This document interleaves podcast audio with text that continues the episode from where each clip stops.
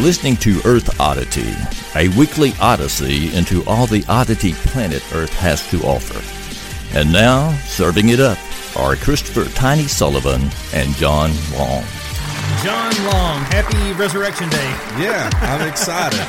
yeah, best day of the year, you know? And it's also April Fool's Day. It is April Fool's, which really Jesus like pulled the biggest April Fool's joke. He was like, oh, I'm not dead, everybody.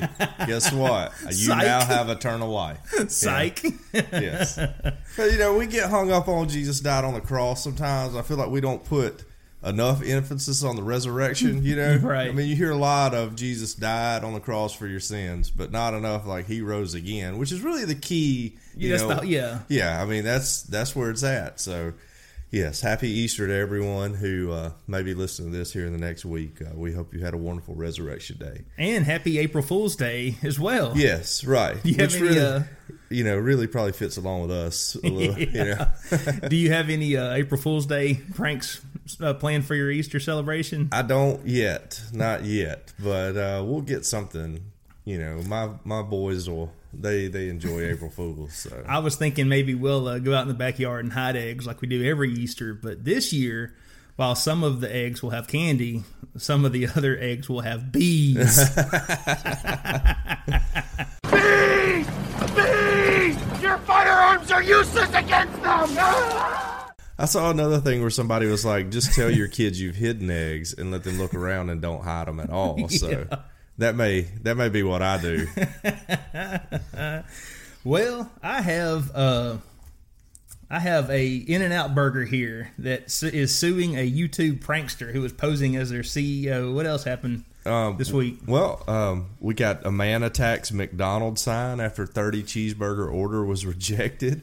And uh, and then we got our friend Mad Mike Hughes, the flat Earth rocket man, who's Oh, yeah. actually launched and went up in the air. So um, we we got those two. Of course, I, I got some other big news I didn't even tell you about, but I just want to say I I discovered this week that my last name Long in Chinese means dragon. Which, Mm-hmm. Really? Yeah, really, really awesome. I feel like Do you have I, any Chinese ancestry? I there? don't. I don't at all that I that I'm aware of. Now, I was told one time someone thought I was Korean when I was driving in Huh. a van. Yeah, my Well, hair that's got to be where that comes from. I think I feel like I have very Korean hair, like it's dark, Right. you know, and straight and everything. So, um, but that was uh, I can't remember her name. She used to go to church with this younger girl, but uh, yeah, she thought I was a Korean one time when I pulled up to church in the minivan. I was like, oh, she thought maybe we had like a missionary coming to speak. But yeah, so uh, you know, I don't know if that makes me a ninja or what now, but I, I'm going to try to be. Well, I tell you what, I'm going to try to refer to you as John Dragon from Yeah, here on. right, yes. that is bad. Exactly. Yes. Yeah. so yeah, I'm. I have a nice. I, I was very surprised, and I don't even know what made me Google that. Mm-hmm. Well, actually, I started out looking at the ancestry of my last name because, as far as I know, we're English and French, and uh, and then that spiraled into a whole a rabbit hole of of name meanings, and then there's Chinese and it's dragon, and I feel like. Awesome. You know, I'm proud of that. I'm gonna yeah, get a yeah, dragon absolutely. get a dragon tattoo or something. not really, mom. I'm not getting a tattoo. Bummer. Yeah, I'm not a tattoo guy. Some people are. It's just not my style. Yeah, I don't like needles. Number one, that's the biggest disqualifier for me. How many uh, Facebook followers would we have to get before you tattooed a dragon on your back? Oh, oh, if we, if oh, that is, yeah, I would. Mm, maybe not on my back. All right. Can I go? Can I go backside like on the rump There area? you go. you Yeah, know? yeah. Um, if we got up to, I'm sure T- Deidre would be totally cool with it. If She'd we hit- so hot. if we hit 1,000 Facebook followers, I will get a dragon tattoo on my booty. All right, I will. I don't want to get it on anywhere where anybody be able to see, like I'm at the beach or something like that. But I'll get a dragon tattoo on my booty for a thousand Facebook followers, and I'm deathly afraid of needles. And you have to like you have to like the podcast Yeah, too. You gotta like the podcast, you gotta follow the page. all right. And as you can tell, I'm stuffy and everything else. I refuse to go to the doctor because I don't like shots. Right. Um, I just ride out whatever sickness I have. Um, I'm that afraid of needles. Some people are afraid of snakes. I'm not afraid of snakes. I will pick up a snake, but I will not get a shot. The idea of a tattoo is scary to me. but if we hit those numbers, we need to set a time limit. I don't want like like, Like you know four years from yeah, now, we finally hit a thousand. I gotta go get a. and then somebody digs this up from Right. like you know the ancient archives Uh-huh. on Podbean, and Yeah. they're like, "All right, yeah, hold me to it or something. so uh, let's say within a month. I feel like that's a hey, good a month." I was month. expecting you to say a week. Nah, but- let's go a month. I'll, I'll give it a fair shot. yeah, And uh, if you if we can do it, if you're listening to this, you tell everybody that I'll get a tattoo of a dragon on my butt. and uh, which is your namesake. yeah, and we'll put a poll up in the Facebook group, and you can decide which cheek that you want it to go on. You know, right or left, right. And I don't have a whole lot back there to work with for those who who have never seen me. I, I, I, I the Lord didn't bless me with a booty, so uh, you know. But we'll pick whichever one, and I'll get it done. All right. Yeah, see, I could get like a tapestry on my rear end. So Like a whole. it could like- be like a whole like Lord of the Rings like battle scene. It looks like they're fighting over a valley. Oh, Okay, all right. Let's. with that said, Yeah, we need to get into the show. yeah. How about this story? Have you ever heard of uh, Ata? Actually, I have. I, I've actually kept up with that when it was coming out and breaking. Yeah, it's a pretty neat story. Um, this comes from the New York Times, and the headline is Was a tiny mummy in the Atacama an alien? No, but the real story is almost as strange. If you click on the show notes, you can go see this uh, picture of this little bitty mummy that was found in. Uh, is it was it is a desert in Chile, wasn't Yeah, it? The right. Atacama Desert, Yeah. and it's like this little bitty. How long is it? About six inches, five yeah. or six inches. Yeah, I mean it's it's less than a foot, I would think. Yeah, Yeah. Anyway, the article says nearly two decades ago, the rumors began in the Atacama Desert of northern Chile. Someone had discovered a tiny mummified alien. An amateur collector exploring a ghost town was said to have come across white cloth in a leather pouch. Unwrapping it, he found a six inch long skeleton. Despite its size, the skeleton was remarkably complete. It even had hardened teeth, and yet there were striking abnormalities. Uh, it had 10 ribs instead of the usual 12. It had giant eye sockets, and it had a long skull that ended in a point. Huh. And if you see this thing, Yeah. it really does look like Oh, this little bitty. definitely uh, alien looking. Yes, Yeah. it totally looks like an alien. Uh-huh. Ata, as the remains have came to be known, ended up in a private collection, but rumors continued, fooled in part by a UFO documentary in 2013 that featured the skeleton. On Thursday, a team of scientists presented a very different explanation for Ata, one without aliens, but intriguing in its own way. Ata's bones contained DNA that not only shows she was human, but that she belonged to the local population. What's more, the researchers identified in her DNA a group of mutations in genes related to bone development. Huh. Some of these mutations might be responsible for the skeleton's bizarre form, causing a hereditary disorder never before documented in humans. Wow. So, this little itty bitty person, Yeah, no. So the guy who found that was like super convinced it was an alien. Mm-hmm. Like was telling everybody in the world I found an alien. So I'm sure he's disappointed. I can't remember his name, but he was like some Chilean doctor or something like that, or archaeologist that found it. So and then Yeah. that documentary they mentioned, I think the documentary is serious, yeah, which it was on Netflix for a while. I didn't watch it. I didn't either. But, uh, I don't have a whole lot of time to block off to watch a documentary. That's true. So And, and if I do watch a documentary, it's usually going to be on something. Uh, to be on, to be fair, I have watched the occasional UFO documentary, but it's Me usually going to be something too, true crime related Right. for me personally. yeah, that's kind of how I am too. Yeah. I'm not gonna. I'm, I'm not gonna go all into. I mean, there's only so much ancient aliens and stuff like that I can watch. You know, Right. I mean, Which I mean, dare I say it? It's almost kind of racist when people say the pyramids were so complex. Yeah, how right. could people? How Yeah. could Africans have done that? yeah, right. Yeah, no, I agree with that. And it's not that complicated. No, no. I, I, mean, don't get me wrong. It's it's really cool, and especially if they're standing today. Yes. But at the end of the day, I mean, we're just they're stacking, rocks. blocks. Yeah, right. We're You just know? stacking stuff on top of each other. And they're like, well, you know, they had to have advanced trigonometry or whatever to line them up. And I'm like, well, I mean, the stars are the stars. and Right. It feel like you could do that with minimal effort. Well, not minimal effort, but with a little bit of planning. If you've got an entire slave population doing everything Yeah. you tell them, and then you at the, at, at the same time you've got these really smart guys, right. You know, which No. mathematics is nothing new. Mathematics has been around. Been around for a long know? time. Yeah, really since the beginning. Right. One plus one is always equal two. So yeah. Yeah, and if really from that part of the world, you know, the uh, the Arabics, uh, really the Moors brought us, you know, all, a lot of our modern day math. Yeah. You know, so uh, yeah, I mean, you could see it. Being Yeah, the Dark done. Ages was it was dark for us, Right. but not so much for them. No, no, no. They were making all kind of advancements. Yeah. Now, I will say the Egyptians and their uh, construction has kind of fallen off after maybe I don't know the Exodus or something. Right. Didn't see a whole lot of stuff getting built after that period of time, but uh, you know, I'm I'm not an Egyptologist. Although I would love to go to Egypt. It's really one of the only places on the world in the world that I really want to visit that I haven't already visited. So. But, Well, anyway, they uh, yeah, sorry. No, that's a little tangent there. they managed to do what they call a DNA autopsy. All right. It says uh, the scientists eventually managed to reconstruct much of Ata's genome. She was a girl they found and most closely related to the indigenous Chileans.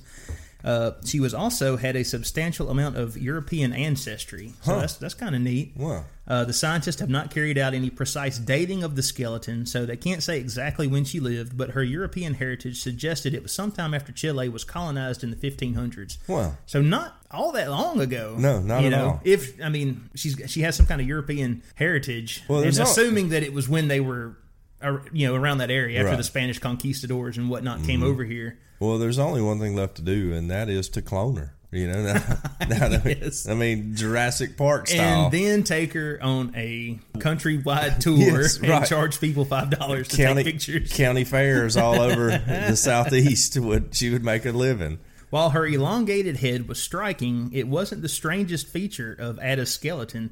Despite being the size of a human fetus, about the length of a pin, her bones were developed uh, in some ways as, as much as those of a six year old. Huh. Uh, so she was, you know, I don't know how old she was, but she was a fully formed little girl, Yeah. six inches tall, Huh. Hmm. walking around. Almost like, remember that book, The Littles, that we had to read when we were in school? Yes, you're like a little.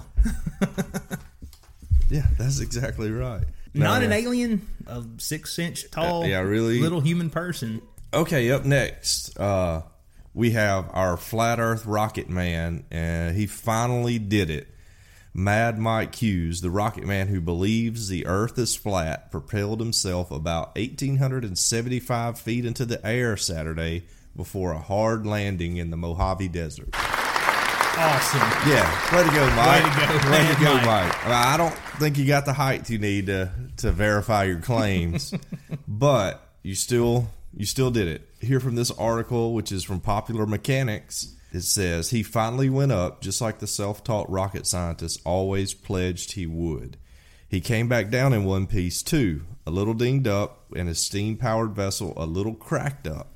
Still, mission accomplished for a guy more dare, daredevil than engineer, who drew more comparison to the cartoon character Wile E. Coyote from his critics than he did to iconic stuntman Evel Knievel. Uh, Mad Mike Hughes, the Rocket Man, um, who believed the Earth is flat, by the way, propelled himself 1,875 feet into the air Saturday before a hard landing. He told the Associated Press that outside of an aching back, he's fine after the launch near um, Amboy, California.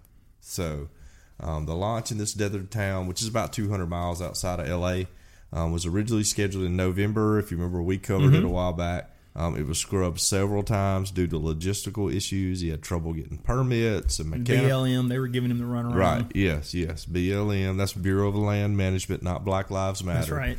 Um, and mechanical problems uh, kept popping up. But the 61 year old limo, limo driver converted a mobile home into a ramp and modified it to launch from a vertical angle so he wouldn't fall back to the ground on public land. For months, he's been working on overhauling his rocket in his garage.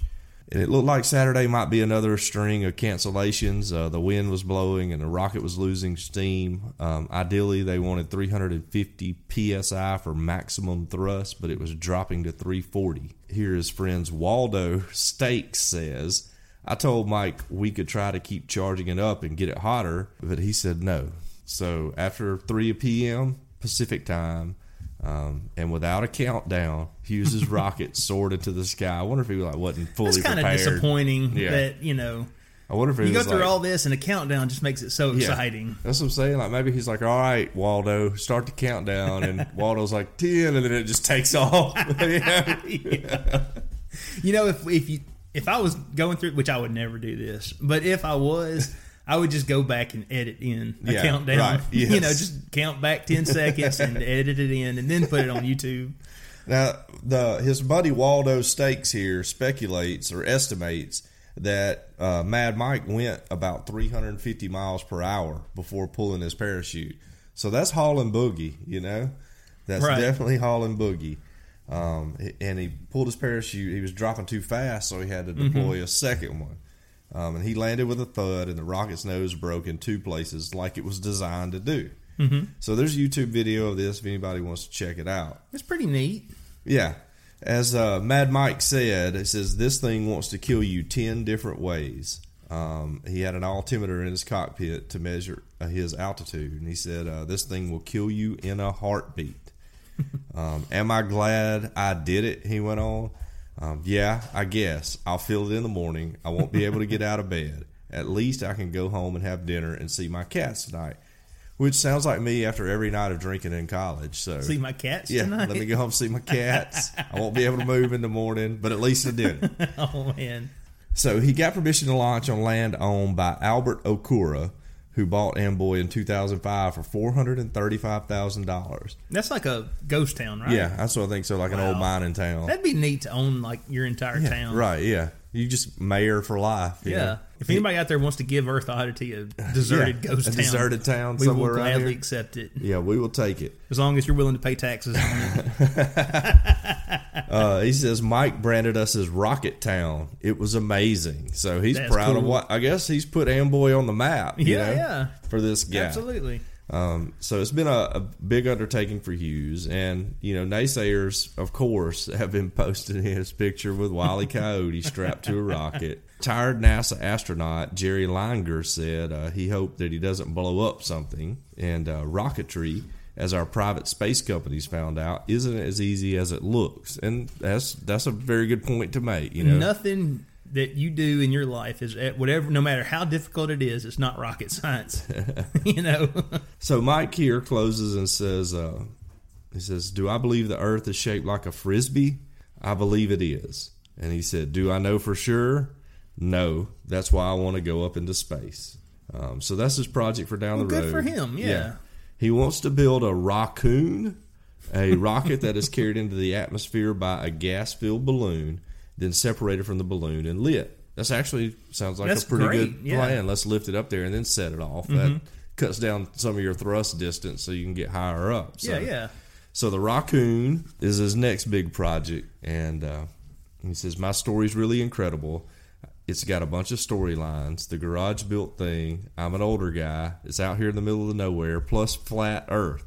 The problem is it brings out all the nuts. Also, people questioning everything. It's the downside of all this. So his future plans are simple: fill out the paperwork and run for governor. That's no joke, Mad Mike said. He, he wants to do it. So you're looking at possibly your next governor of California, uh, Mad Mike Hughes here, who looks like a cool dude to hang out with if you've seen his picture. absolutely. Yeah, dude's got a, a nice little haircut and he's he's just into doing I his thing. will rock a Mad Mike for Governor T-shirt Who wouldn't? from now until I can't wear it anymore. What if we start backing him and we can get him on as a guest to talk about policy issues and things like that? So We need to do that. you know, Mad Mike for governor. We'll we'll we'll research that out. Yeah. We definitely Right. need to give him an opportunity to come on Yeah. Mm-hmm. Earth Oddity and announce his candidacy. That's right. Yeah. Yeah. And to speak, you know, what you believe to all of our dozens and dozens of listeners. Again, I believe the Earth is cube shaped, but I, I'm an oblique spheroid guy can- myself.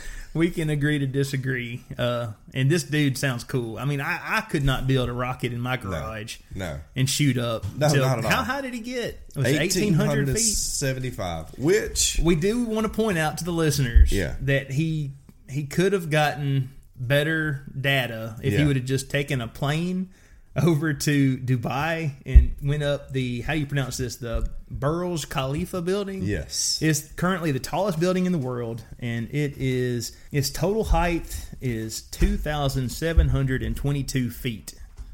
Mm-hmm. So if he would have just went up into the top of that building, he would have got. Mm-hmm. Yeah, he could have seen He would have gone higher. I mean, And the and plane, the plane would have went. been higher I that. think 30, 40,000. I don't know what planes cruise at, but, But as a stunt, that's Yeah. that's pretty cool. Which Yeah. I kind of have this sneaking suspicion that you know a lot of this is he's just a stunt man, Right, yeah. and he just wants to he wanted to get grab some headlines. Yes, Yeah. I think you're right, right there. which And good for him. You know, if that's it- his plan, It may propel Smart. him to governor. You know, it may do it. I mean, I would say the people in California have made some questionable political calls in the past. So Yeah. I wouldn't rule Mad Mike out. You know, Right. I'd like to hear what he has to say. You know, like where do you stand on you know economic policies and environmental policies? Mm-hmm. And let's see.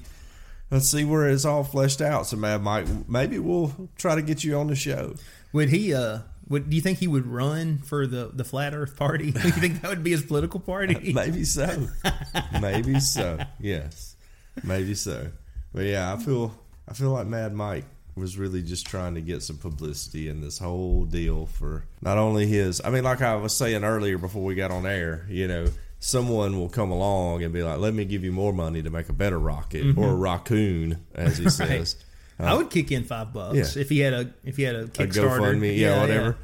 Which raccoon's a pretty good name for a, a band, you know. Yeah. Now that I think about it, like you know, live at the booth this week, raccoon. They could play his uh, launch party. Yeah. So, uh, but yeah, I feel like Mad Mike has some ulterior motives into Yeah. other than just finding out if the Earth is flat, which there are people who have been in outer space before who say it's not. So I don't know. Of course, those who don't believe that the Earth is round say that's all fake, and those guys are just lying anyway. So Mm-hmm. right. I guess we just have to find out ourselves. I have never been into uh, into space, so I No. certainly don't know. Yeah. I will say that if if all this is like a big conspiracy, dude, Yes. they They have pulled a big one. they have done their own work. Yes. Yeah. That's uh, 4.0. yeah. Our next story here is comes from CNET, and it is In and Out Burger sues YouTube prankster for posing as the CEO. Oh, wow. Which this is an interesting article because if I mean I don't know I mean you can sue anybody for anything Very in this true. country Very so true. long as you have you know lawyers who can Yeah. you know pers- pursue this. Right. I tell you what, I've, I've seen a lot of pranks on YouTube, and it's almost like it's almost like this is overdue Yeah. in some ways. Come on in and out. It sounds like you're being a little harsh about this. anyway, it says here. While April 1st may be an ideal day to pull pranks, you probably don't want to try anything at In N Out Burger restaurants if you still want to eat there. The California based fast food chain filed a restraining order on Friday in Los Angeles Superior Court against Cody Roeder, otherwise known as Troll Munchies on YouTube. Troll munchies. All right. Troll Munchies. Roeder allegedly walked into two different Southern California In N Out burgers, and one in Van Nuys on March 13th. Apologies to any California listeners if I didn't get that right, and I probably didn't. The other in Burbank, March 14th, posing as the popular fast food chain CEO.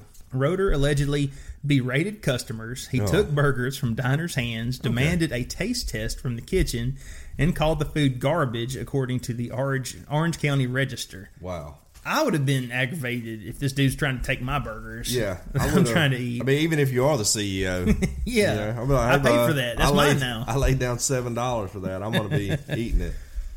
The videos depicting both incidents at In N Out Burger were posted on March 14th on the Troll Munchies YouTube channel, but have since been taken down. We have recently seen an increase of visitors to our stores who are not customers but instead are intentionally disruptive and who then try to promote themselves through social media. Arnie Wensinger, executive vice president at In N Out Burger, said in a statement These visitors have unfortunately used deceit, fraud, and trespass to their own advantage, and in each instance, they have attempted to humiliate, offend, or otherwise make our customers or associates uncomfortable. Wow. So he's really going after Yeah, him here. serious. yeah. The lawsuit seeks damages of more than $25,000 from Roeder. That's chump change for in and out, but yeah. But that's a, I mean, that's a Yeah, lot for, for Roeder, he's like, oh man, I really messed up with this prank. I know if, if somebody was wanting twenty five thousand dollars from me, and I got to get a lawyer on top of that, I, you'd just uh, be out of luck, you know. I mean, if you're suing me for twenty five thousand dollars, I was like, oh, good, I don't know what you're going to get. I have nothing that's worth twenty five thousand dollars to sell you. I could pull up everything I have and sell it, and I probably would still fall short. The Troll Munchies YouTube channel is full of videos of Roeder trolling women, usually trying to pick them up, as well as pranking hacker, hackers and random people on the street. Neither In N Out Burger nor Troll Munchies immediately responded to a request for comment.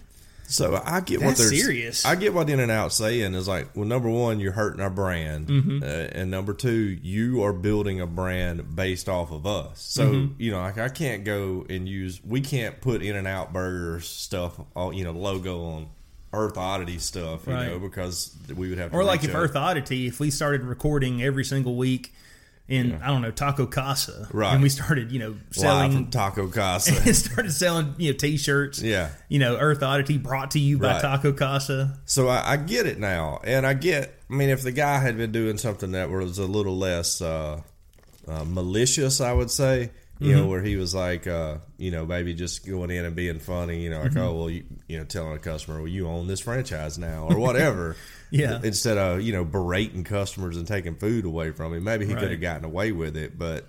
If you're going in and giving everybody a hard time, I wouldn't let that happen either. I, I don't know that I'd lawsuit you. You Mm-hmm. know, they just fist fight you out in the parking lot or something. But I don't I don't know that I would I would get a lawyer involved. But really, all they're going to do is just scare this guy into saying he won't do it again, get him to sign some agreement, and it'll be all over with. and there may not be a Troll Munchies after this, Yeah, may not. depending on how angry they are. Yeah, right. Yeah, exactly. It'll have But- to be, you know, I mean, it, makes on one side it does make sense, no but it does sound munchies or something. it does like uh, sued munchies. Uh, yeah. it does make sense that why they're do- I can see why they're doing it, you know, as opposed to just some dude in there making doing you know lighthearted pranks. He's actually causing trouble and berating staff members and customers and stuff, and you can't let that happen if you. Own I was gonna say you owned a a, a restaurant. What would you do if, if people were just coming in and screaming at your customers and saying he was your boss? I would probably fist fight him in the parking lot. you know, I mean, Yeah. Yeah. They might beat me up, but that seems like to be the easiest. he wouldn't come back. Right. Yeah. I Even mean, if he knows did, even if he win, he's not going Right. to come back. I don't know. What if he like just beats me, bullies me into like doing it all the time? If But you get one good shot, Right. he's going to take that crap right, Right. on down to Taco Mama. well, I had a guy who worked for me for ten years who was also a bouncer at night at Yeah. bar. He actually is the general manager of the Houndstooth Bar, which I know most people listen to this are Baptists, so you don't go to bars. But if you're ever in a bar, for all our Methodists and Presbyterian listeners, um, say hi to Brad. He's the he's the manager, and uh, so uh, he he usually handled all my heavyweight work because we had you know people come in and cause trouble at times. We are down in the bar district. You get a few drunk people, so. Brad would he he actually enjoyed fighting, so um, he was never never one to shy away from any potential physical conflict. Right. So he's one of those people that you're like, uh, you know, he fights for fun. So Right. He used to be a professional wrestler, by the way. For real. Yes, yes. Uh, so they wrestled in Georgia, a tag team called Alabama Attitude, and you can YouTube them. Uh, so Was Brad, it take off the what was the one? I, I don't know. Do you remember what I'm talking? Okay, not I mean obviously not the WWE, but what Yeah. was the like the the white trash version? the ones What- that used to wrestle in the gyms that the around here. ICP was Yeah. like bought into. Who were they? Oh man, I don't remember. Uh, they were selling their their DVDs like at two a.m. in the morning. right? Yeah, You know, I don't during the. Howard Stern show Uh-huh. or whatever. Yeah, it was it was a smaller like regional Right. thing like that. You know, we wrestled at the National Guard Armory and stuff. And so he would go over there and get beat up. Like I mean, come back with like strap marks on his back where they had like a leather strap match and you had to whip the loser and everything. And he did that for fun.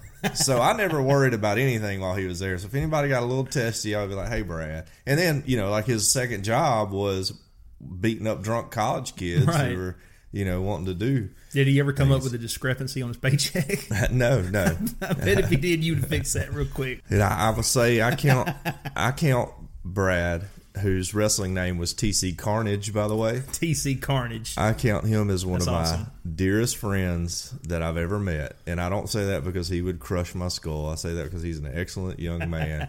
one of the most honorable, honest people I've ever met in my life. But uh we we had a few people that he had to run out. So if this dude came in here, I would just into my restaurant, I would sick Brad on him for sure. yeah, I got another restaurant here.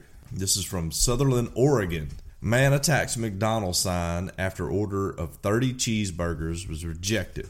Police say a 37 year old man, too old to be doing this, by the way, yeah, was far from loving it when workers at a McDonald's restaurant in Oregon refused to make him 30 double cheeseburgers and tried, and so he tried to destroy the golden arches.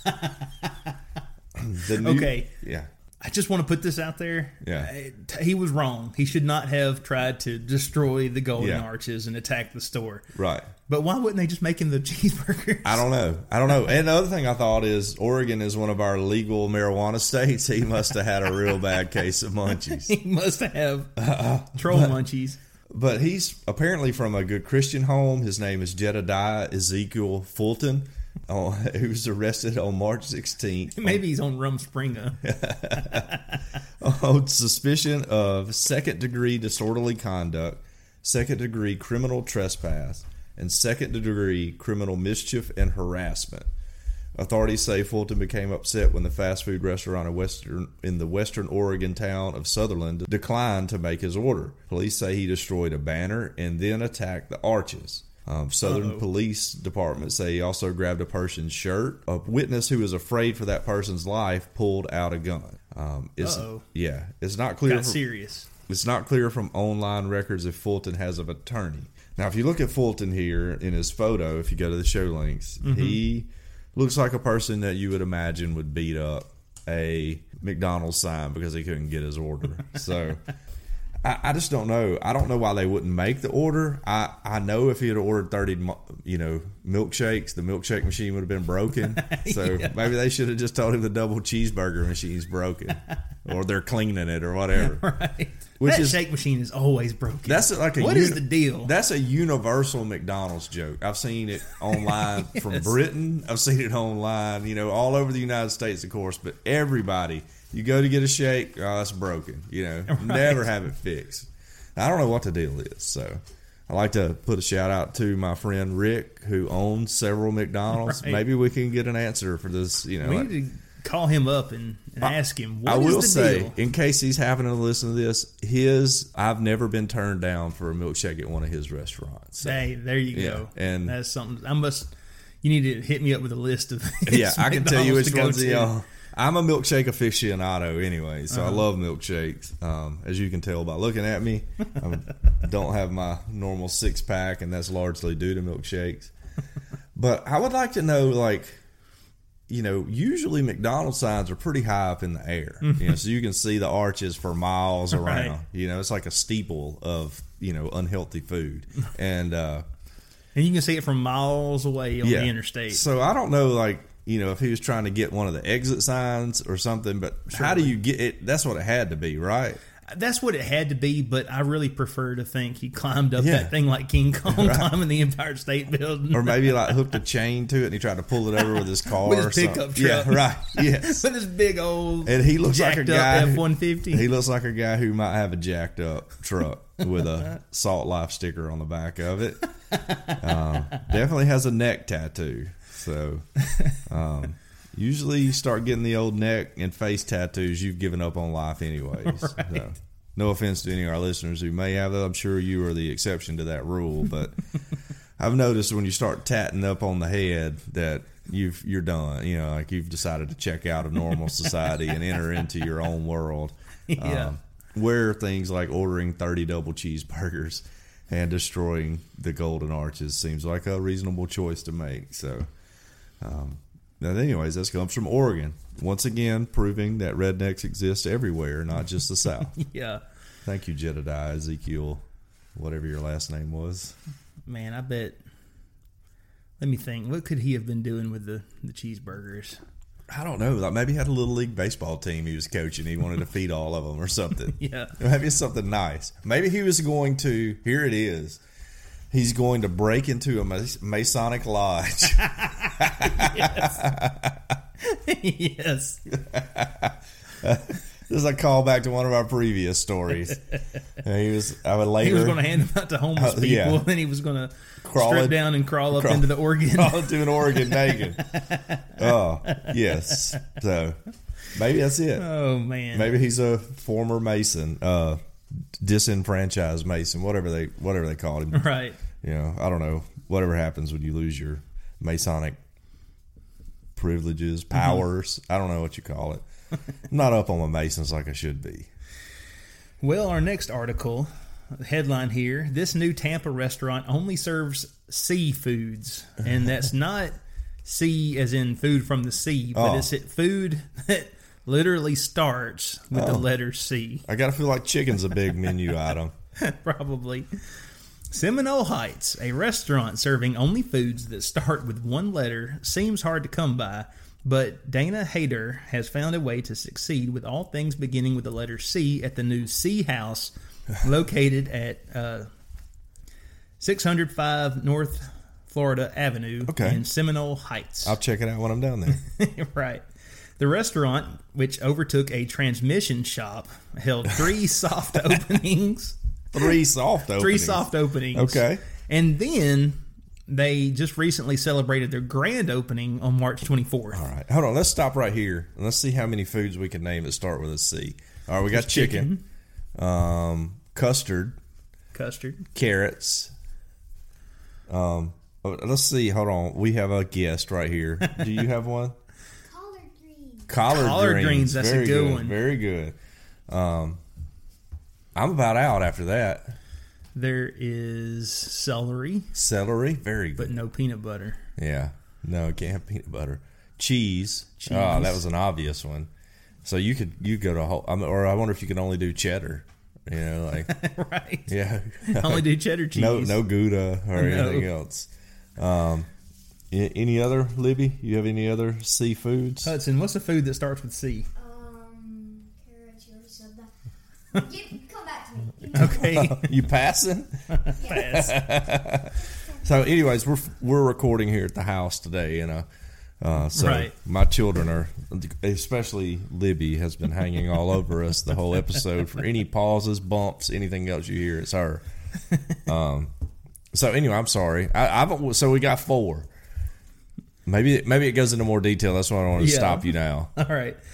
The Seminole Heights uh, native owner said that some of her favorite foods start with a C, and when she decided to open a restaurant, many were skeptical. But after a long road trip of brainstorming ideas, she was amazed at how much could be sold with a C that just ran with the idea. Huh.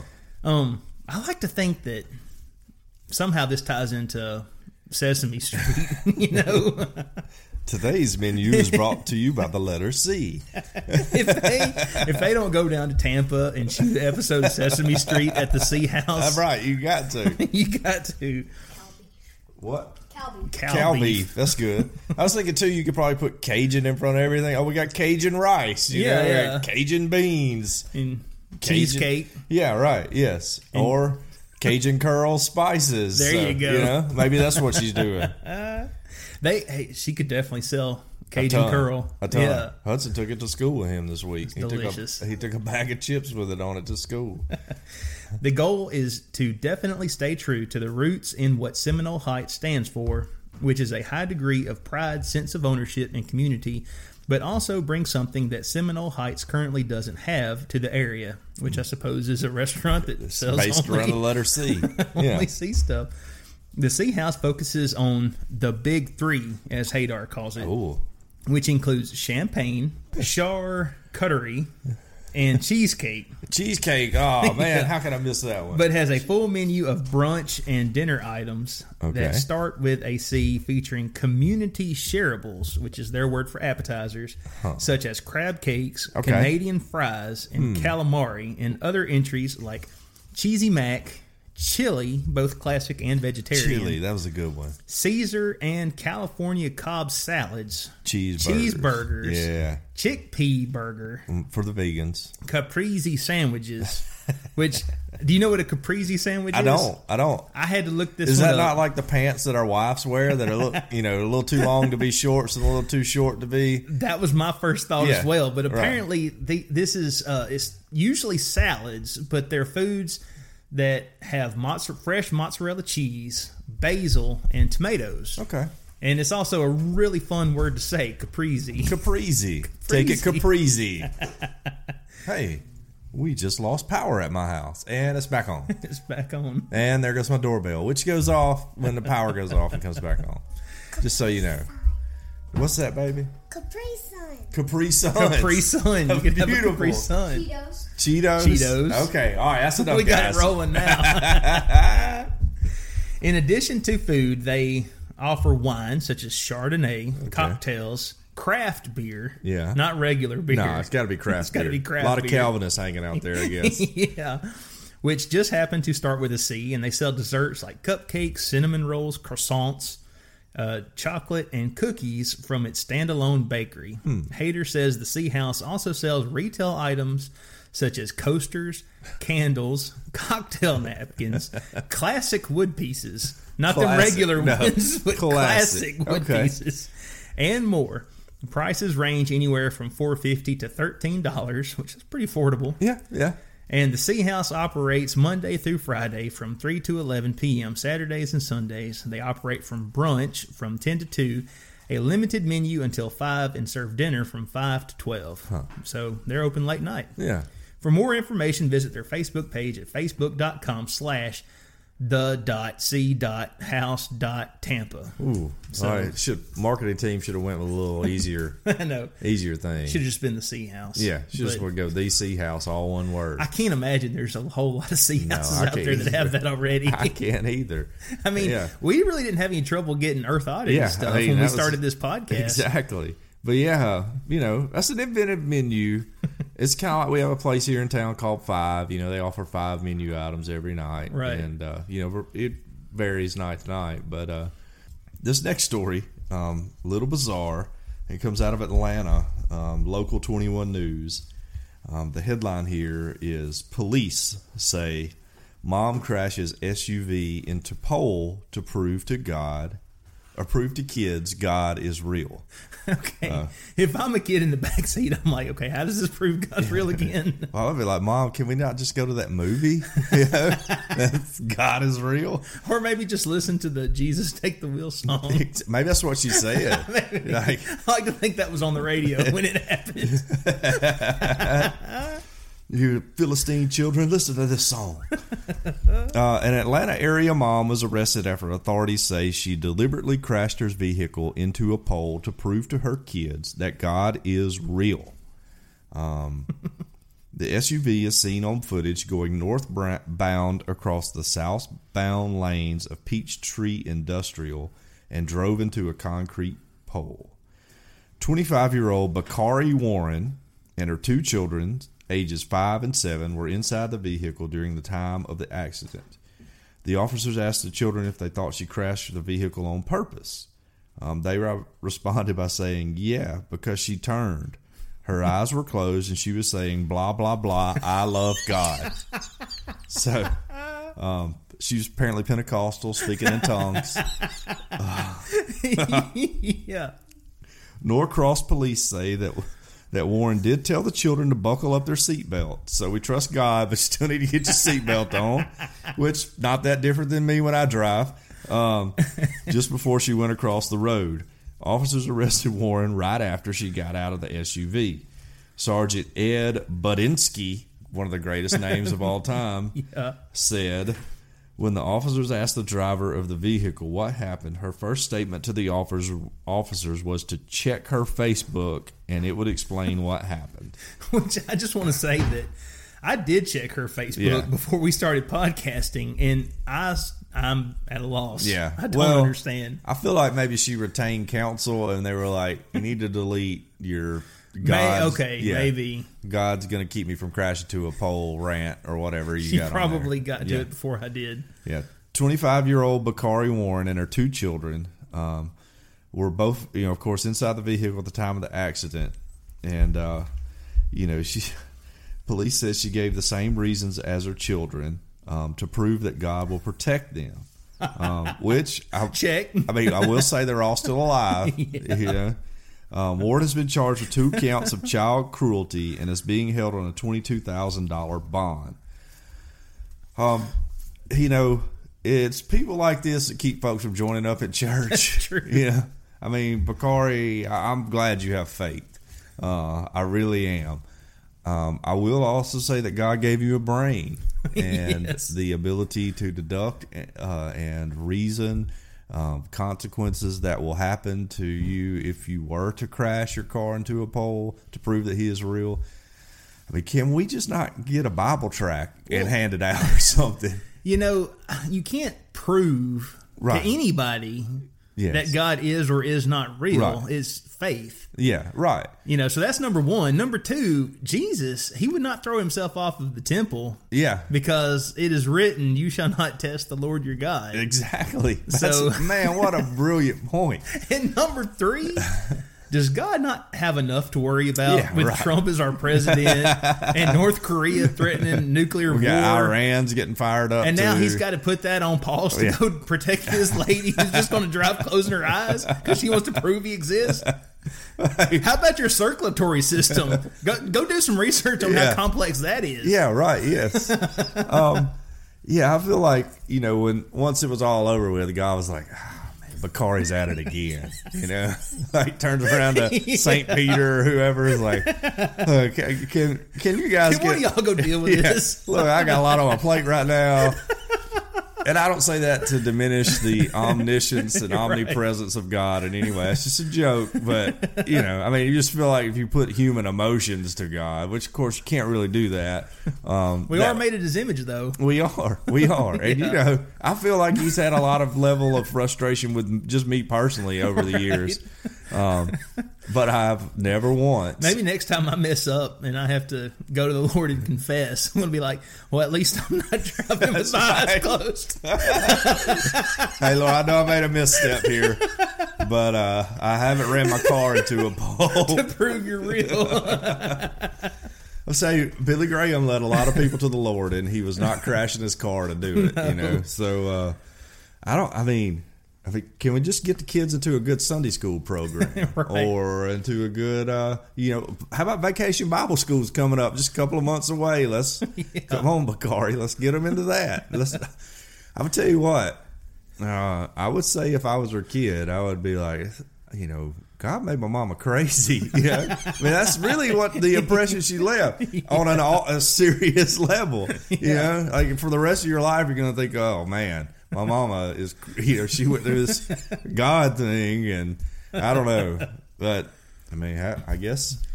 The Lord did protect her. He protects the dumb and stupid every true. day, including myself. But uh, but definitely not the way you want to go spreading the gospel. I'll just true. say that. Yeah, leading your family. Oh, Uh, man. but hey, uh, I'm sorry, Bakari. That rhymes, but uh, you know, uh, it's just you. You got your you got your motives and all wrong here. So doesn't work that way. No, it doesn't. Yeah. Uh, all right. The next story we have here is Oklahoma man captures a six foot rattlesnake before suffering a heart attack 20 minutes later. Huh, okay. Which I'd like to say good for him. I don't know if I would have made it 20 minutes I mean, personally. it'll get your heart rate up. An Oklahoma man's day of hunting snakes uh, almost turned deadly when he captured a six foot rattlesnake, but not because he was bitten by the venomous serpent. Huh. Dennis Crow was catching rattlesnakes with friends Steve Booker and Robert Lutsky on Saturday for an upcoming rattlesnake festival in Apache, which sounds like a blast. I've never been to a rattlesnake Hmm. Yeah. rodeo. I've always wanted to go. They have one down in Opp every year in Opp, Alabama, and Maybe I've never been. But that. yeah, maybe we need to go down there like need to go a cover it. on site. You know, Yeah, from- absolutely. from the rodeo. We just do a bunch of interviews. The 51 year old told uh, the 51 year old from Cyril told Fox News the weather was perfect, explaining the snakes begin to come out of their dens mid spring when the days are longer and the weather is warmer. Crow said he gave up deer hunting after he went snake hunting about five years ago. It's a rush. My adrenaline gets going. Crow said his pals were searching for serpents near the Wichita Mountains in the southwestern part of the state. At first, they weren't having much luck. But then, as Crow was walking through tall grass on top of a hill, it felt like someone punched me, he recalled. A rattlesnake popped out and grabs me on the side of the boot. Crow said. I jumped a little bit and then I turned to my side and I saw that both of his fangs were stuck in my boot. so, daggum, that's Yeah. crazy. Crow was photographed and recorded holding up the six foot snake on the group's Facebook page, KSNAK live coverage, shortly before he began having trouble breathing. Wow. So, and it, check this out. Now he's holding the snake. snake. to the camera, Yeah, so so it it, it it look looks like it's eight foot long. That's your standard. but that's still yeah. huge. That's your standard snake, you know, pose. Let's get it as close to the lens. That's how you make your possible. snake look bigger. Right. Same for you hold it fish. in front of you like that. Yeah, same for fish too. If you ever go fishing, Right. yeah. So he says uh, he became wobbly and short of breath. He looked up at Steve Booker and he told him, We need to leave. And I thought it had something to do with my lungs, he explained. The snake hunters were in the middle of the wilderness at the time, roughly a mile from where their pickup truck was parked. So that's that's a long way to Mm. Yeah. walk if you're having a heart And you attack. got a six foot snake you got to deal with too. That's crazy. six foot rattlesnake, Not- Yes. not just like a you know black racer or something that's not going to kill you. On the way, it said he was stumbling and he was falling. Uh, it seemed like a five mile walk and it was hard to breathe. Ooh. I can imagine. Yeah. I've never been in that situation, but I can certainly imagine that. You got to go piggyback. on I have been hiking, Yeah. and I tell you what, that mile, Yeah, a mile on the sidewalk and a mile up and Up down and down hills and over creeks and Yeah. over rocks is a it's big tough, difference. right? He says uh, he asked God to help him down the mountain, and I just wanted to see my wife and my kids one more time. and I would just like to point out that he wasn't blindfolded and like you know rolling around in a patch of snakes when this happened to prove God was real. He just got into a bad situation and he prayed for God to help him out. There are churches who are into that, you know. yeah, um, but he was not a member of one of those, as far as we know. as far as we know. yeah, Crow was able to make the hike down, and Lutsky drove him to the hospital. Doctors ran tests for the next five hours and discovered he had a heart attack about 20 minutes after capturing the snake. At that point, I became very scared, Crow said about hearing the diagnosis. wow. Crow was taken to an Oklahoma heart hospital early Sunday morning and was prepped for surgery to repair a blockage in his heart. He later learned that one of the main arteries in the heart was 99% blocked. That's crazy. While the other was 36% blocked. Wow. While Crow's heart attack was most likely not caused from snake hunting, it very well could have been the adrenaline that was released and sparked the symptoms. He, uh, Crow thanked his family, friends, and followers for their well wishes, joking about the six foot snake being the trigger of his heart attack. Wow. Another video showed a fatigued crow moments before the medical emergency. Okay, folks, it gets serious in this video. We catch a couple good. This is him quoted, by the way. Yeah. We catch a couple good snakes, but if you look, you can see in body language the heart attack starting that Dennis Crow is having. He starts appearing fatigued here. A side note the snake that I'm holding strikes and almost nails at me in the arm. Phew, the hmm. group wrote in a Tuesday post. That's confusing. I may just go ahead and cut that out. As for now, the great snake hunt will come to a better end until I can mend back up, Crew wrote on his snake hunting Facebook page. Oh, he's got a snake hunting Facebook page. He does. All Other right. snakes Crow and his friends captured Saturday will di- be displayed at the Apache Rattlesnake Festival, April 19th to the 22nd. So that's a that's a three day festival. Well, my question, and this same for the Opplin, is after the rattlesnake rodeo, what do we do with the rat? I mean, do we just kill them and turn them all into boots and belts and I'm- hat bands and stuff? I'm pretty sure that's exactly yeah. what happens. I mean, we're just not letting them go. No. Yeah, yeah, I wouldn't think so. You're not going to round up all them rattlesnakes and then just take them to the nearest kindergarten. Which I'm not a snake killer, by the way. You know, some Right. people will kill any snake they see. I'm not a snake killer. I, I'm, I'm, I'm actually, I'm, I'm a pro snake person. Mm-hmm. I don't want to own one. You know, but we've caught one in the yard here. You know, last year had a few come up around. Mm-hmm. None of them were poisonous, but yeah, I think they have a vital role in our ecosystem, and we don't need to take them all out. Well, I will say, if I come up on a poisonous one, he's going to be missing his head. If I come up on a- I want, I want word to get out among the snakes. Stay out. away from that dude's house. I'd say I haven't found a poisonous one on my property, Right. and I don't know how I would do that having children or whatever. Right. Um, and I'll say I haven't. Uh, maybe maybe work. Maybe it's worked because I have found very few snakes at my house. Yeah, right. Maybe But- they've gotten word. Yeah. I mean, Maybe we can talk. out. If you get snakes on your property, we can talk about some ways to get rid of them that I know I can't really say on air, but uh, there are ways that you can eliminate your snake problem, but I've never done that here. Does it involve something that rhymes with snoff ball? yeah, it does. well, we have a creek down below, you know, got Yeah. woods back here and everything. So, you know, that's that's just the way. Uh, you know, but we've never had a big problem with them. Right. Had, had a few pine snakes and that little um, DeKays that we caught last year, which is a little small one, out in the yard, which was kind of fun. We kept it for a couple of days and let it go for the kids. Um, so, um, next next article here. Um, people may have seen this video on Facebook. It was rolling around on my timeline. So, um, it's uh, the vegans came to protest his restaurant. So this chef carved a deer leg in the window. Um, the vegans planned their protest for the middle of the restaurant's busy dinner time shift. The group of animal rights act- activists were incensed that the Antler Kitchen and Bar, which sounds like it could be in Alabama, it really does. I had to double check when I read that. Uh, Yeah. I was like, "Are we sure this wasn't, in, you know, in Walker County?" a locavore restaurant in Toronto uh, that highlights regional ingredients served foie de gras uh, and farmed meat meant to run in the wild. So a group of them stood out front last week chanting, You've got blood on your hands, and holding a banner that read murder in hot pink lettering. um, and then came the counter protest.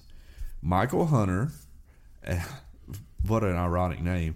Michael Hunter, a chef and co owner of the restaurant, appeared in its window with a raw deer leg and a sharp knife. Uh, when he began to carve up the meat in full view of the protesters, some of whom later said they were disturbed for days, according to news reports.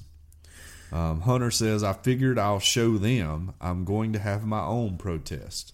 Uh, the episode, which was captured on video by one of the protesters, has since drawn wide attention from local news outlets and social media. I say good for him. Yeah, yeah. The event page created by the activists for the protest has since been inundated with comments, mainly harshly critical of their cause. Didn't get the reaction they really were hoping for.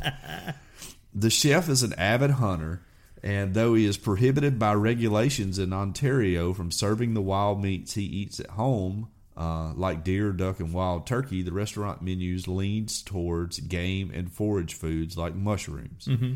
Um, the dust up, dust up began back in December when an employee at Antler Kitchen and Bar scribbled a slogan on the sandwich board for the restaurant's exterior that said, Venison is the new kale.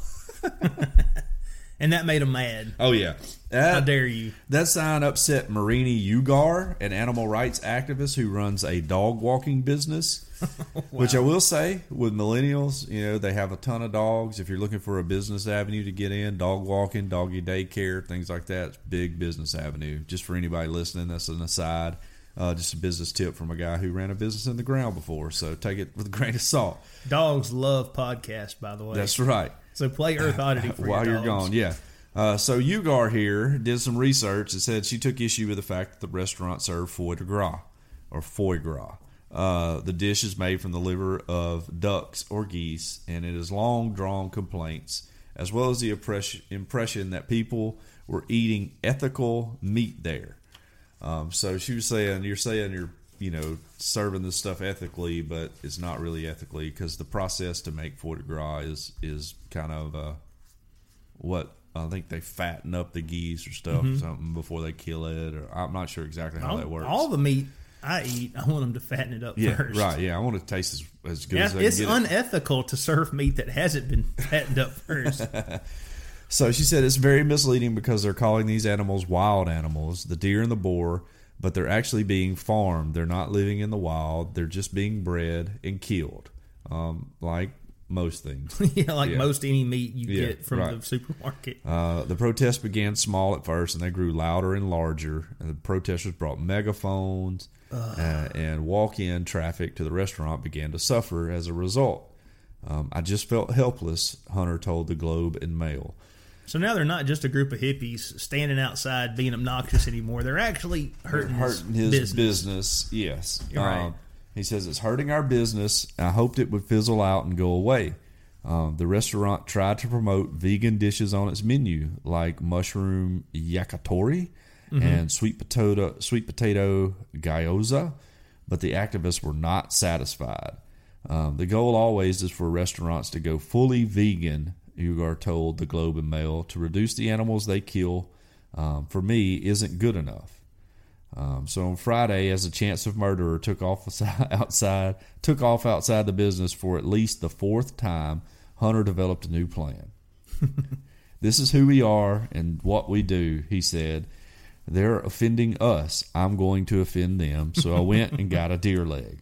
Uh, the video, as uh, you may have seen, or you can look it up, shows him cutting up the leg, slicing the red meat away from the bone as protester the protesters decry recently murdered deer. Makes me hungry, by the way. Oh yeah, yeah. and they asked the police at the protest if what the chef is doing is legal, um, which I'll say as someone who's dealt with the food department, I think you have to have proper surfaces and everything to do all that on. But I, I don't know.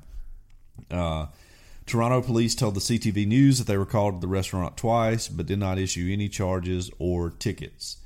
Um, despite what Hunter described as initial relief, um, he said he felt like he had to stand up for himself. He later came to regret the move, saying he felt like he played into the activist protest. Um, so he, now here's my, my favorite part. Um, Ugar told CTV News that Hunter's counter protest had left her feeling sad for a few days. Good. he wanted to get us back, which I guess is easy to do. We're only there because we love animals. Uh, we were in shock. Uh, Ugar has offered to reduce the frequency as protest to once a month if the restaurant displays a sign in its window saying, Attention, animals' lives are their right. Killing them is violent and unjust, no matter how it's done.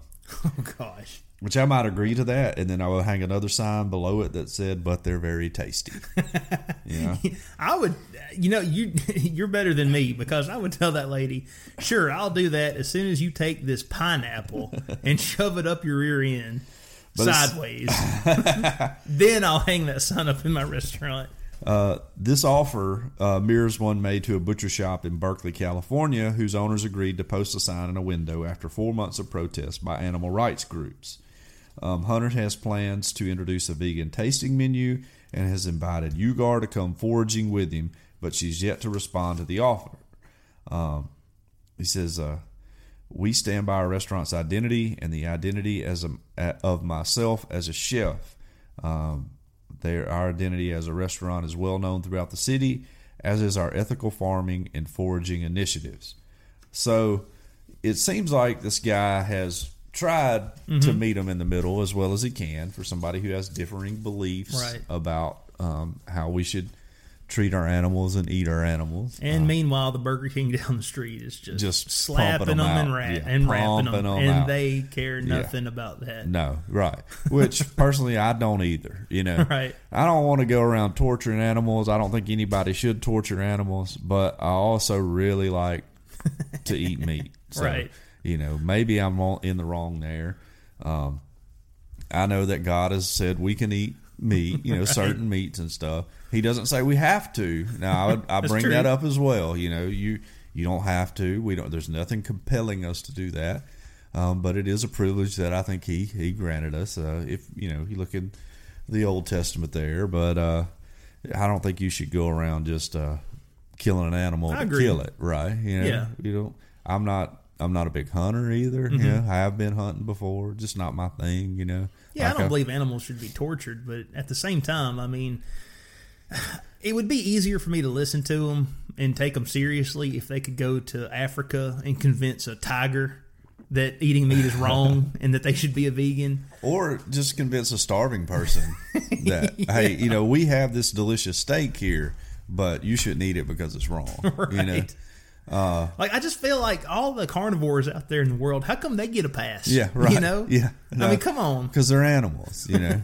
'Cause they're animals. But I wouldn't they argue that so are we? Yeah, So no. what makes what what why do the lions have the privilege of eating meat and I don't? I feel like I'm smarter than Right. a, a lion. Well, and I eat my steaks rare, so I'm not that different than a Yeah. than a lion. So, which grosses people out if you ever order a rare steak. So I usually get medium rare just to keep the table happy. Because if you order rare, it's like, oh my gosh, how can you eat that? It's like, you know, still got like the mine- horns on it or whatever. I like mine medium rare. That's how I like it. Yeah. But I have eaten rare steak. Oh, yeah, it does too. not bother me, Me too. at all. um, which a few of my friends may listen in Boy Scouts. We once had to cook a chicken, um, you Mm-hmm. know, for a wilderness survival, and we didn't know that you had to gut take out the guts of the chicken. Oh man, So it cooked for hours and hours and hours with all the with everything in it, with all the good stuff still in it, and there. we ended up eating it just about raw, anyways. So we broke off the burnt parts on the outside. It was a wonder we didn't die. Yeah, but you know, made it through that. So I feel like Yeah, I can make you it through a few rare steaks here and there. But yeah, people. Uh, I don't know. You know, if you're into being a vegan, that's fine with me. Um, and I'm I'm actually happy that you've chosen that. You know, it doesn't affect me in any way. yeah, good for you. Yeah, right. But It when you stand probably- outside of a dude's business Right. and you're trying to shut him down Yes. because of what you think, right. you know, come on, Well, that's not cool. Maybe you should sit down with a dude and try to convince him. You know, like, Right. hey, this is you know you're you're hurting innocent animals or whatever you think. Mm-hmm. Um, you know, so I don't know.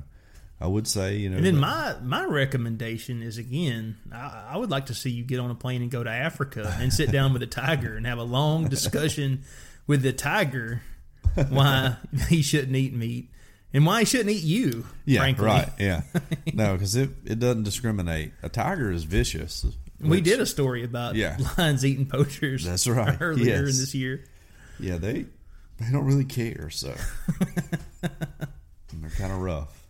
Well, speaking of animal rights, uh, Okay. people, uh, the next story here, uh, quote: "Animal lover killed a heron to save a duckling by ripping open the larger bird's stomach Okay. to free the prey." Well, all right. And this is truly an ethical conundrum. Yeah. If you love animals, which one? Do Which you, one do you Which one do you love more? Yeah. Which which animal here is more equal than the other? Apparently, baby duck. This Apparently guy. baby ducks. Yeah, which they are cute.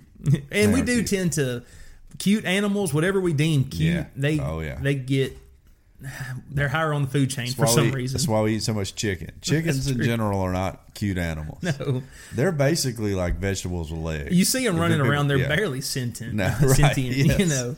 Yes, they do that cool thing where their head will stay still while you move their body, but that's about their only talent. Right. and they'll wake you up in the morning. Anyway, oh, I'm sorry. I don't want to get on a Anyway. whole chicken train here. As the expression nature red in tooth and claw suggests, there is a cruel inevitability to life and death in the animal world. It's a circle of life, baby. So quite what a Welsh animal lover was thinking when he tried to rescue a tiny duckling which had been eaten by a heron to, is open to question. More puzzling still is the fact that in order to save it from its natural fate, he cut open the heron and pulled the terrified duckling from its stomach. wow. so the effect was rather predictable to kill the heron, although the duckling survived relatively unscathed. Okay. So he did he did save this duckling. I'm, Yeah. I'm sure to the duckling this was like Yeah, his knight in shining ever, armor, right, you know. yeah. Thought he was gone, Yeah. and then all of a sudden he's snatched from the jaws of life, quite or the jaws of death, quite literally. The elderly man was arrested by North Wales police but later released with a caution. North Wales Police Rural Crime Unit describes the man as vulnerable and elderly on Twitter without revealing the name of the culprit or when and where it took place. Officer said it involved a male who was cautioned for killing a heron, adding he had witnessed it eating a newly born duckling, so he decided to kill the heron in order to rescue the duckling from its stomach. Wow. So he was, I guess he was out there and he saw this Yeah. happen. And he was like, "Not in my forest." I'd like to know how he killed it. Did it say? It's- Did I miss I'm that guessing part? he used a knife. It That's says he cut its too. stomach open. Yeah, that's what I guess so. Which I mean, he caught the heron. So That's I, quite a feat, I would Yeah. think. I guess the heron, he, they're probably not afraid of people. Yeah, I guess because they're like- protected. yeah. So imagine True. he's probably just thinking, you know, whatever, Yeah, just another day. take some pictures Boy, that sure was a good breakfast. And then next thing you know, Getting ripped open. that thing wasn't. He probably thought that guy was going to take a picture or a yeah. selfie with yeah, him. exactly. Next thing you know, he's getting ripped open. strangely, quote, strangely, he actually did rescue the duckling alive from the dead heron's stomach, but obviously he was then left with a dead heron. You couldn't make this up. Some people responded to the tweet by criticizing the police's decision to let the man off with a caution. Yeah, The heron is a protected species under the Wildlife and Countryside Act 1981, with fines or prison sentences available for anyone killing or attempting to kill one, which is exactly what he did. Yeah. Lee Dingain, a, con- a conservationist and trustee with the Wader Quest Shorebird Charity, said, quote, utterly ridiculous, not too elderly to kill an apparently protected and not to mention formidable bird. The heron is the vulnerable one. Decisions like this are a major part of the reason why wildlife crime is not taken seriously. If he had stabbed someone, would he be prosecuted? Yes, more Yeah. than likely he would. Yeah, I would think so. Jane Kennedy, who describes herself on Twitter as, quote, passionate about wildlife, end quote, added, quote, clearly a protected bird has been illegally killed on this occasion, so a crime has been committed. North Wales police said, these decisions are never taken lightly and a number of factors are addressed. This was a vulnerable elderly man who confessed to voluntarily who confessed voluntarily to the action with no previous convictions. So they basically let him off with a warning because he was trying to save the cute little duck. And then I guess some people are for it, and then some people are like, you know, the heron was more Right, As a more- protected right. species, Can't it was more around. important than this Yeah. cute little duck. Well, yeah, you can't kill a bald eagle because it eats something you don't like. Which so. I don't want to lock an old man up in jail, but Me I do either. think he should get a little slap Yeah. on the wrist or Right. something. Need to do know? something for him. Make him build some, I don't know, heron houses or something, whatever they need. Yeah, But- give him some community service. Some you know, people teach him a lesson. He sounds like an animal lover, and um, our next story here definitely has an animal lover in it as well. Um, this comes to us uh, via the Huffing, Huffington Post. Uh, the headline is "Woman arrested after raunchy come on to Easter Bunny." um, a disapproving witness reported lewd acts on the costume creature. Police said. Um, and I'm just going to read this first line from the article exactly as it's written. Trying to make out with the Easter Bunny isn't exactly appropriate behavior, especially when kids are watching. But that's what police said an Ohio woman did. Once again, proving rednecks exist outside of the South. Um, LaDonna Hug- Huguet was 50 year, 54 years old, way too old to be doing this. Uh, yeah, how is this not a Florida story? yeah, right. Was arrested on Saturday after police said she lewdly propositioned and grabbed an Easter bunny working at the Carousel Park in Mansfield. Uh, when Huguet posed for a photo with a rabbit, witnesses said she inappropriately grabbed the costume character and made suggested co- suggestive comments within earshot of families at the indoor park. So someone called the Mansfield police. Uh, we received a, port, a report from a citizen, an unusual report from a citizen that called us to the Richland Carousel Park of an intoxicated female doing some lewd acts on the Easter Bunny. Um, Assistant Chief Keith Porch told uh, the TV station WLW. Uh, upon arrival, officers found Huguet on the carousel, the station reported. And according to a arrest report obtained by the Smoking Gun, officers said Huguet seemed to be drunk with slurred speech, and bloodshot eyes, and a generally wobbly dis- demeanor. Um, Huguet was charged with public drunkenness and booked into the county jail. She was released eight hours later, according to WLW. Police did not charge her with assaulting the Easter Bunny. Easter Bunny may have been into it. I don't know. Um, Facebook page seemed to amazing seemed amazingly prophetic, featuring a comment that she can be a handful, but most of the time I'm just an idiot. So uh, she just apparently really into the Easter spirit, likes the Easter bunny. It looks from the screen caps here, which I assume there's probably a video that I didn't watch. Um, she's performing a dance for the Easter bunny. Yeah. Uh, and I guess, you know, she may have been fine then, but when you start saying a bunch of suggestive stuff around kids and you're going, I look forward to the Easter Bunny outing her on Twitter with the hashtag Me Too or the Me Too hashtag. That's right. you know, uh, uh, different strokes for different folks. How does that happen? I, I don't know. I mean, number one, you drink a little too much, so That's yeah. true.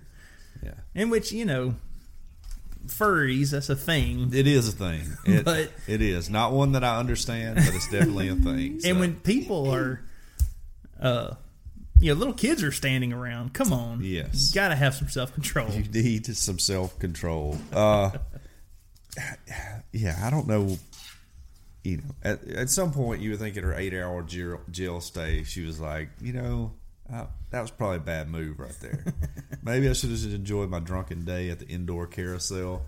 But, uh, you know, I- she didn't. She had to get frisky with the Easter Bunny. So, you know, whatever. She's an animal lover, like I said. yes. okay, well, we've been talking about animal lovers and Yes. animal rights activists. Now we're Right. fixing to talk about uh, what would this be? Uh, This uh, tree hugger. a tree, yes, a tree lover, a plants rights activist, so to speak. Right. And this is a Florida story. Uh, this comes from the AP. Florida woman marries a hundred year old tree hoping to save it. Ooh. Uh, but I would say that that headline right there will be used by everyone who claimed that gay marriage would be a slip, slippery slope, you know, uh, that's going to lead us into people wanting to marry. You know, like, I'll tell you what, I told y'all you're going to be marrying trees next and stuff. So Here we go. I was just saying, that's starts. probably already been posted on somebody's Facebook timeline, by the way. It starts. Fort Myers, Florida. Karen Cooper was ready to go out on a limb to save her beloved, so she got married to a tree. Okay. Specifically, a giant fiscus that's shaded Snell Family Park in Fort Myers for more than a century. The tree became the center of a neighborhood controversy when city staff began dis- discussing cutting it down last year. Cooper, who lives nearby, began mobilizing to save it. The news press reports effort that culminated with the waterfront nuptials Saturday, complete with flowers, music, and a tree decorated wedding cake, and a canine ring bear named Little Bear. Okay. I'm sure this lady's a piece of work. Yeah. I mean, it sounds like a lovely Saturday afternoon. Nice ceremony. yeah. Though rooted on city property, some of the Indian Laurel's 8,000 square foot canopy and root system extends to a neighboring lot for sale for a million dollars. Okay. After a site visit last December, the city's public works demand department okayed the tree's removal after the beautification board had been notified. In February, the board discussed spending $13,000 to cut down this sprawling tree and replacing it with a with smaller Geiger trees. Okay. I'm not a tree expert removal guy, but I, I feel like I could do that. I could do them a better That's it's a little steep. I'll do it for 10. yes. Yeah. Might take me a while, Oh, but yeah. I'll get it chopped down and removed for you. Once neighbors got wind of those plans, the protest started. Phone calls, posters, flyers, and most recently, Cooper's wedding. I think a bunch of kids walked out of school too, during which she had several other white dressed women vowed to honor and protect it before some 50 onlookers. Wow. And it also, I'd like to point out, it says onlookers, not guests. Yeah, onlookers. Which, if I was there, I would have been in I probably would. My curiosity would have got the best of me too. Cooper got the idea from a group of women who've been protesting def- de- deforestation in Mexico by marrying trees. I did not know that was a thing. Me either. She said, So I saw that and I thought, oh, we should marry the fiscus tree. Kind of giggle, giggle, but everyone said that it's a really good idea. So I said, okay, let's do it. Let's marry a tree. Let's marry a tree. She staged the wedding three days ahead of Tuesday's Beautification Advisory Board meeting when the tree's fate is on the agenda. To be discussed, last month's report by certified arborist Rick Joyce, who gave the tree a thorough checkup. He determined it's in fairly robust health and could withstand judicious pruning. Okay. In an email, city spokeswoman Stephanie Schaefer wrote, "The city is moving forward to save the Snell Peak, the Snell Park fiscus tree.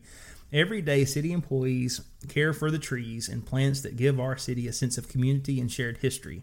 But even though the city appears to be backing away from its initial plans to cut down the fiscus, its fate still remains uncertain." Cooper points out. Ward 5 Councilman Fred Burson the only city official to attend the ceremony vowed to help save the tree, in front of which he'd posed with his family for a campaign photo. Yeah, so, he's, trying up, to get votes. Yeah, he's up for re-election. I guarantee Yes.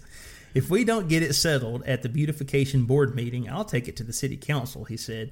Cooper and her tree guardians will be there cheering him on. If they cut down this tree, I'm going to be a widow, she said. so. Well, I would like to reach out um, right now in earnest uh, to the people, the city council of Florida, wherever that is, um, and tell them that they can conduct, contact a guy named Harvey Updike, and this this tree problem will will go away. So, I mean, uh, your tree problem, you won't have a tree problem anymore. That's all I'm going to say. Uh, he's pretty famous around these parts for poisoning a couple of trees. Uh, if you're unfamiliar, if you're listening to this in the Philippines or Britain somewhere, People in Florida cannot be unfamiliar with this story. yeah, no, yeah, the Florida people know who he is. I think he's living in Louisiana. Last I checked, so uh, In hiding. yeah, well, he still owes like the University of Auburn a bunch of money and Right. stuff, and he's vowed to never pay them and Oh, all that. He's he's very defiant. I would like to have been at the ceremony when they're like, and you, Fiscus you take this lady to be your lawfully wedded wife.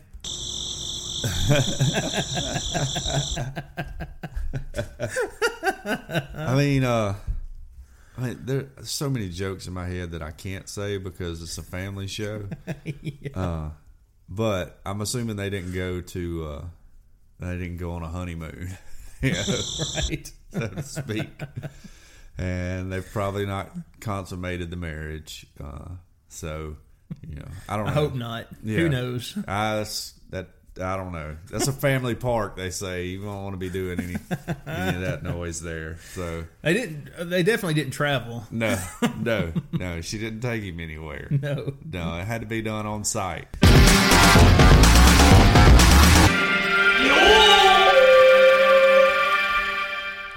Okay, we didn't get any reviews this week. No, we So, didn't. We didn't. Um, you know, and I was thinking, I don't know. I don't know what's wrong with you people. Maybe everybody who's listening that can give a review can give a review. I think but- they have. Yeah, But let me point this out.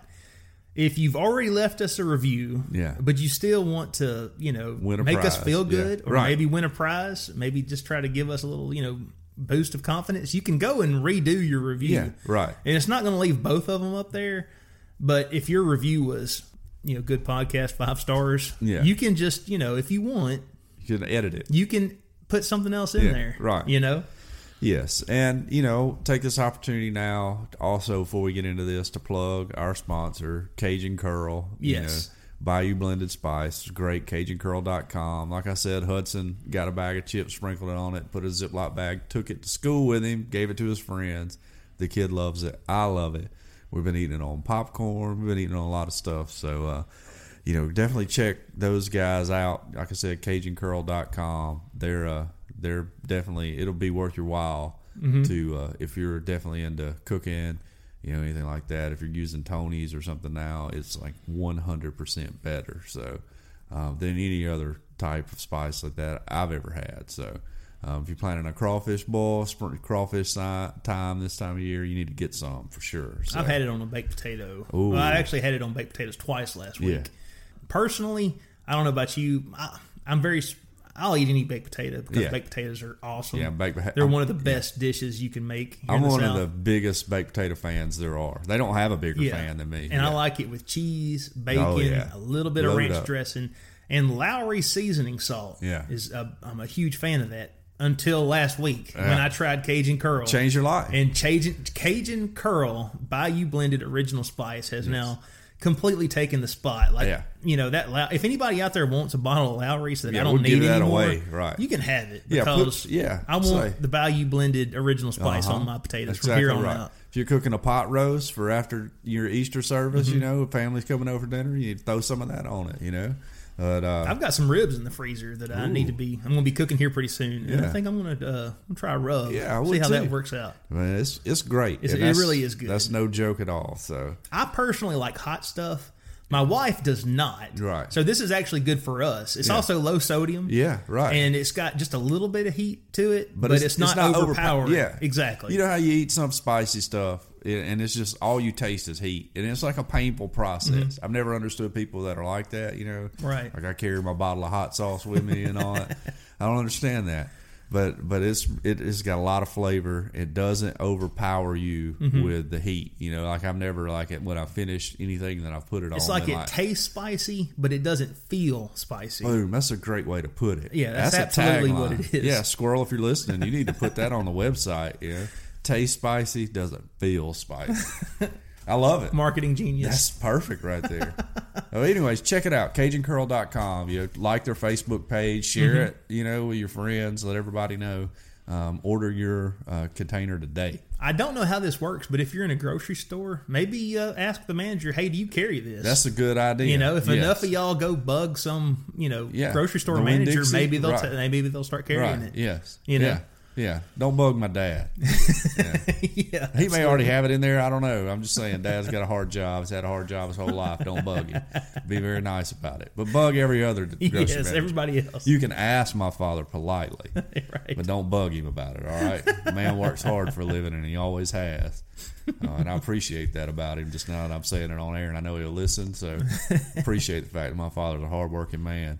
Um, I didn't always appreciate that, and he's so don't bug my dad. That's all. now I'm that you're a hardworking man, Yeah, it I makes understand it all now. makes Right. sense now. Really, no, really, it does. Really, when they handed me Thomas, you know, my oldest kid, never held a baby before. Right. When they handed him into the hospital, my first thought wasn't, "I'm a father." I, you know, I have this life that I'm uh, partially responsible for. It was that I need to apologize to my dad. Uh, that's the truth, man. I mean, I was like, wow, I treated this dude horrible when I was a teenager, and he did not deserve it one bit. Because I like understood his mindset that you know, like, Yeah. you know, I, Totally. it, it blew my mind. Really, it does. Like I could see the Matrix or something, and I was like, man, I should definitely apologize to him for just being a butt sometimes. You know, I didn't make it easy on him, and he's a good dude. You know, Right. like nobody dislikes Eddie Long, so. Which, by the way, he does our opening intro. If anybody didn't know, if you're looking for voiceover work, call my dad. He Yeah. doesn't really do that for a living, but he can probably get into it. So, He would be good at it. yeah, yeah, right. He'll he'll read your commercials. Yeah, he's a good guy. Mm-hmm. Yeah. Anyways, I'm sorry. I'll get off track in a heartbeat. Yeah, watch it. That's true. We did get one lone email Oh yeah. from Goose out there. Oh goose. Goose. I wonder where Maverick is. he wrote us in a uh, list of fascinating questions. And since we're going kind of long, we probably won't go over all these, but Right. uh, maybe we'll do a Points. few now and Yeah. we'll do a few next week. Right. maybe. Yeah. A few points to ponder. few points to ponder. Uh, if con is the opposite of pro, then what is the opposite of progress? Say Congress. Absolutely, that's clever. That's clever. Definitely, definitely true. Uh, do you yawn in your sleep? I don't know. I've always been you know? asleep. you Yeah. know? Yeah. Here's a good one. I've always wondered this myself. Why do British people never sound British when they sing? Yeah, that's a good That's a point. good- that's a good very question. good point. Yes. That's, yeah, they lose their accent. Yeah. Uh, what would happen if you put a lightsaber in water? Hmm. Would it? Would it? Electrocute you, you know, or whatever. I don't know. Well, I don't think it would electrocute you because it isn't it use the force to power Yeah, the I crystal. guess so, yeah. The Star Wars nerds right in. Yeah, because I I'm fascinated. I'm not a Star Wars nerd. I mean, I've seen the Star Wars, but I'm not a. I'm there not was nerd. a I just know that Jar Jar Binks is the best. there's a Jedi named Kit Fisto, Okay. and he he was a master in underwater Oh. lightsaber swordsmanship or lightsabership or whatever. Huh. So I guess it would work like Yeah. normal, but I Yeah. guess it would heat up the water around you. So Huh. you probably need some kind of force shield around you to protect you from the boiling hot water. Uh, yeah, I don't know. I don't know. Google Kit Fisto. I will. I feel like that's not a safe Google. You know. Dude, that's disgusting! Google uh, Google Kit Fisto Star, Star Wars, Wars. Yeah. Yeah. or Jedi. Yeah. Jedi. Yeah. No, I think you're right. Goose, I bet I bet you had no idea you were going to get those kind of insights when you wrote that question. and uh, also, it says the Swiss must have been very confident in their chances of vic- victory if they included a corkscrew on their army knife. so excellent That's point. very, very true. Uh, just a few thoughts. Uh, keep up the good show. Bigfoot is real, Boom. and I will find him, and he will stop humanity from putting pineapple on pizza. Goose out. so thank you, Goose. Yes, thank you very much, Goose. You have been listening to Earth Oddity Podcast. We thank you so much for the download wherever you get us. You can follow us on Twitter. We are at underscore Earth Oddity. You can follow us on Instagram. Yes, at Earth underscore oddity underscore podcast. And you can always go like us on Facebook. Yes. That costs Yeah. you nothing. Nothing. And a lot of fun. You can email the show. We are earthoddity at planetmail.net. Right. And you don't need a reason to email us in. Just uh, Yeah. like Goose here, send us in. Give us something to talk about. Yeah, give us whatever. And I'd say we did go live for a little bit in the Facebook group. Yeah, uh, yeah. You know, at the beginning of the show, so you can watch that. And uh, please, please, please go leave us an iTunes review. yes, please, very much so, please. And we will see you next week. All right, tell them bye, Libby.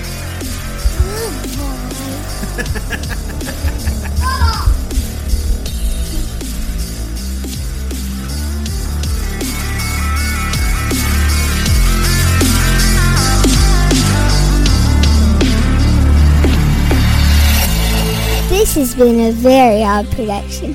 Thanks for listening.